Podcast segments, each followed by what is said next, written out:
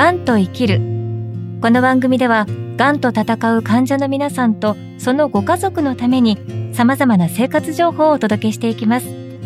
がんと診断を受け治療に取り組んでいく中でご本人やご家族にとって治療とともに大きな課題になるのが生活の変化です。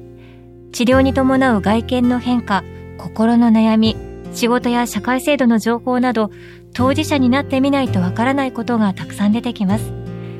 そんな生活のヒントになる情報を皆さんと共有していきたいと考えています。ご案内は私小賀良子。そして今回も国立がん研究センター東病院がん相談支援センターのがん専門相談員坂本鳩恵さんにお話を伺います。坂本さんよろしくお願いします。よろしくお願いします。坂本鳩恵です。第2回となる今回も坂本さんのお仕事についてさらに詳しく教えていただきます。まあ、どんな風に私たちは力を貸していただけるのかというところなんですけれども、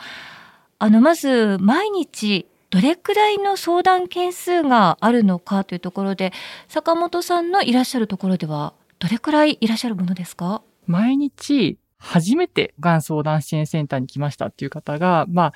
30人ぐらいですかね。ええ、それ以外にも、あの以前、1週間前に一度お話していて、うん、で、また改めてご相談に来たという方も含めると、だいたい1日50人ぐらいの方が、うん、あの相談支援センターにお声かけくださってます。うんうん、こうだいたい1回いらっしゃった後も継続して何度もお越しになる方が多いですか？もちろんそうですね。あの、やっぱりこう、一回、まあ、いろいろお話をして、ええ、で、持ち帰ってみて、例えば、あることを実践してみた。で、どうだった、で、次また、あの、一つこうクリアになると、うん、またこう新しい疑問だったりだとか、っていうことが出てきたりするので、ええ、私一番長い方だと、がんセンター東病院でもう7年ぐらいお付き合いしてる方がいます。ああ。まあそういう方には、その時々の状況によって、また相談の内容も変わるし、アドバイスをして差し上げられることも変わってくるということなんですね。もちろん、あの、やっぱりがんのこう治療の状況っていうものも変わりますし、その方のやっぱりこう生活の状況っていうのも結構変わったりするものじゃないですか。はい、あのそれに合わせて、やはり、あの、今、古賀さんおっしゃったように、その時々で聞きたいことだったりだとか、疑問に思ったこと、また話したいなって思ったことって変わってくるので、いつでも立ち寄りたい時に立ち寄ってねっていう形で、あの、お声かけしてるんですね。前回の第1回の放送で、がん相談支援センター全国に405箇所あるよと伺いました。そして大体センターには必ず1.5人ぐらいは相談に乗ってくださる方がいらっしゃるということなんですが、坂本さんがいらっしゃる国立がん研究センター東病院には今何人このがんの相談支援センターの相談員がいらっしゃるんですか？今8名在籍してます。8人の方でシフトを回しながらご相談を受けているということだと思うんですが、例えばその時々によってこの方に一度相談したから次もこの方に相談したいっていうケースが多いんでしょうか？それとも相談員の方だったら基本的にどの方でも大丈夫なんですか？まあ、基本的には、あの、相談の継続性っていうところをすごい大事にしたいなと思っているので、ええ、あの、一度担当させていただいた後は、例えば私だと、え、私、あの、坂本と言うんですって言って、こう、担当としてのリーフレットを渡させていただくんですね。で、また次来るとき、ぜひ、あの、坂本宛てにお越しくださいってお話をさせていただいてますが、例えばやっぱり相性ってあったりするので、はい、相性だったり、あとタイミングっていうこともあったりするので2回目3回目来た時に患者さんの方から前の方じゃなくてもいいんですっていうお話があるようであれば、もうその都度臨機応変に対応しています。ただ同じ方に継続して相談できるっていうのはやはり相談する側としてもまた一から説明し直さなくてもいいから心強いところでもありますね。そうですね。そこははい、すごく大事にしてます。うん、はい。その電話での相談っていうのも受け付けていらっしゃると第1回の放送でも伺いました。やっぱり電話での相談っていうのは特に今の状況では多いんですか？そうですね。あの、大体全体の3割ぐらいが電話でのご相談です。あ、3割ぐらい。それはコロナがこういうふうに感染が拡大する前も後もあまり変わらないんですか？もちろんあの去年の4月ぐらいはですね、本当に一日中電話相談を受けてるような状況もありましたが、えー、今少し落ち着いてきています。あの従来通りの大体全体の3割ぐらいが電話相談だなっていう状況になってきてますね。実際最近の相談の中では、コロナに関係するものだったりっていうのも多いんでしょうか？最近増えてきたと感じる悩みの相談変化ってありましたか？変化はありますね。やはりこう入院中にご家族があのお見舞いできないまあ、面会制限っていうのを設けている関係もあって、ええ、やはりご家族自身ががんの治療に関わるこう情報収集をする場所がすごく減ってきているんですね。はい、でその関係もあってご家族として、まあ、膵臓がんなら膵臓がんのあの治療の内容のことを学ぶ場所はないかとか、え、あるいはおすすめの書籍はないかっていうご問い合わせをよくいただいているのと。あと患者さんを中心に置いた時には患者さんからやっぱりこう各病院における患者さん向けのサロンだったりとか、はい、患者会っていうのが、まあ、あの集合形式でできなくなってきているのでなかなかこうそういう他の患者さんと集まって意見交換する場がなくなったけども何かいい方法はないだろうか。あのオンラインでもそういう場所はないですかっていうようなご相談が非常に増えてきています。坂本さん、本当に相談員の方々に対していろんな質問や悩みが寄せられると思うんですけれども、いくつか例えばこうパターンもあるかなというふうにも思います。大体どんなふうな相談があるんでしょうか？大きく分けて5つぐらいあるかなと思うんですけども、はい、やっぱりこう一番多いのはがんの診断を受けたんだけどもこれからの生活がすごく心配だ。例えば仕事をどうしよう、ね。うん、子育てどうしよう。ましてや自分の子供とか親に何て言おうっていうようなまあ、本当に生活だとか家族にまつわるご相談が一つ、ええ、そしてあのそれに付随する形ですけどもやはりこう経済的なことも非常にご相談多いです、はい、一体全体何百万の医療費を払うことになるんですかっていうような本当に情報が少ないので、え。あのそういったあの経済的なことそれから病院選びっていうことも非常に多いですね。まずその病院をどこにすればいいのかっていうことですね。そうですね今かかっている病院が、まあ、いわゆるこうがん専門病院じゃないんだけども、えー、例えばそのやっぱり専門病院に行った方がいいんだろうかっていうようなこと、あるいはそこでやっている治療法とがん専門病院と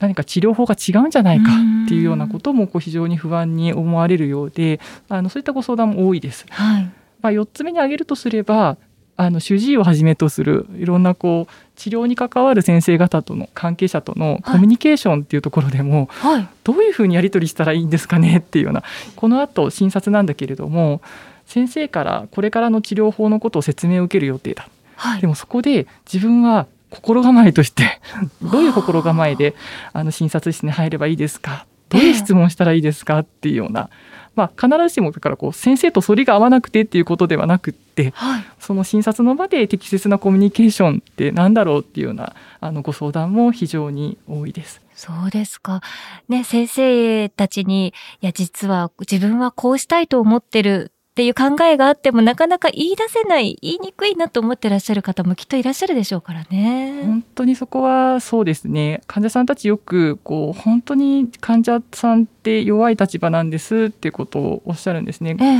ご自身が治療を受けている中心なのでそんなにこう謙遜なさらなくていいんですけども、うんどうしてもあの気持ちもやっぱり病気によってエネルギーがこう落ちちゃうじゃないですか。そうですね、うん、そういう意味でそっと我々相談員はその患者さんがもともと持ってる力を思い起こして、うん、こうしっかりと治療に向き合える力を引き出してあげたいなと思いながらいつも、うん、はい、お手伝いさせていただいてます。坂本さん、例えばじゃあ私が癌だと診断を受けて、もうそうなると私自身は多分もうとっちらかっちゃって、もう何をどうしていいかわからず、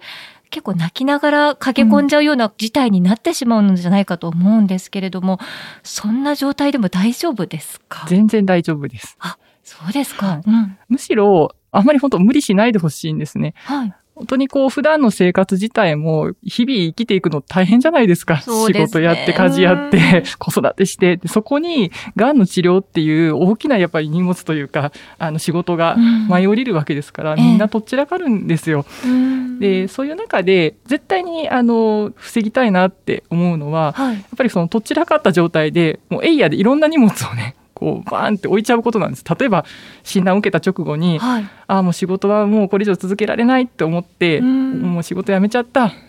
でも思ったより早期だったから、うん、治療終わった後になってまた仕事に戻りたいと思ったのにもう戻る術がなかったとかね、えー、やっぱりそういうことになってほしくないなって思うので、うん、まずは大きな決断をしちゃう前にあのいつでもいいから相談支援センターに来てほしいんですね。えー、でそこで一緒に考えます。例えば明日病院に行く。これからの治療のことを聞くって思ったら、はい、あの前の日全然眠れなかった、そしたらそれで来てください。診察の前に。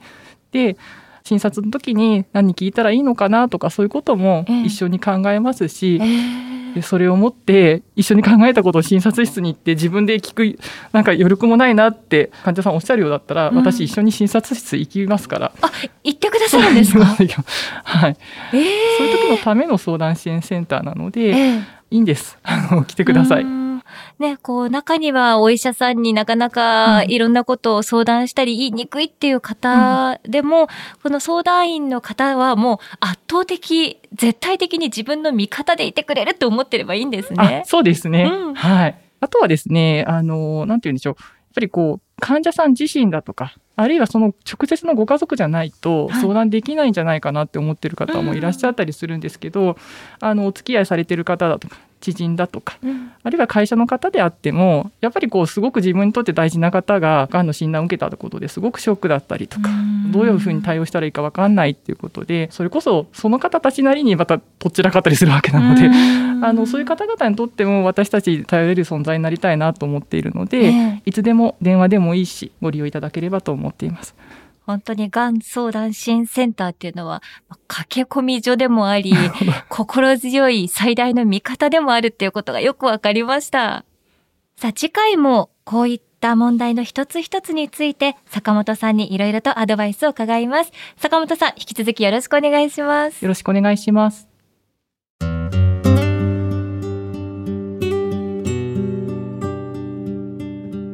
ここで三井不動産からのお知らせです。三井不動産は2022年の夏、千葉県柏の葉エリアにある国立がん研究センター東病院の敷地内に病院連携宿泊施設を開業いたします。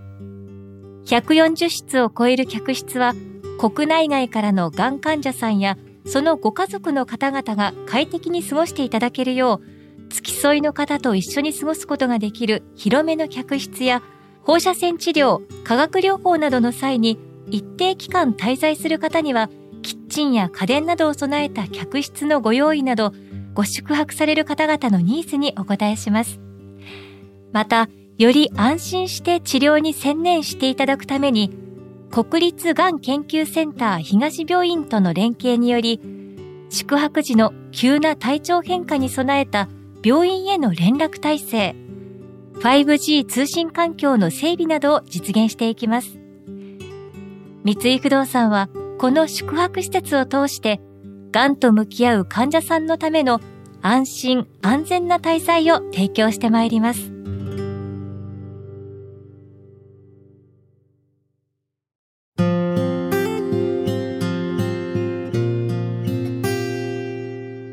と闘う患者の皆さんとそのご家族のために様々な生活情報をお届けしていくがんと生きる。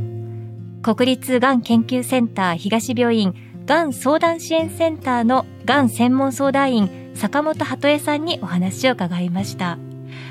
本当にこう不安な思いの中自分はがんかもしれないご家族や大切な方ががんかもしれないと悩んでしまうと特にこのコロナ禍の中ではどこに相談をして何を信じればいいのかっていうのが分からなくなってしまうと思うんですがだからこそ坂本さんたちのような根拠のある情報を持ってそして病院をまたいでいろいろな医療の連携をしてくださるところにきちんと相談をするこの大切さをお話を伺って感じました。この番組ではお聞きいただいているあなたからのご意見やご感想ご質問なども募集しています。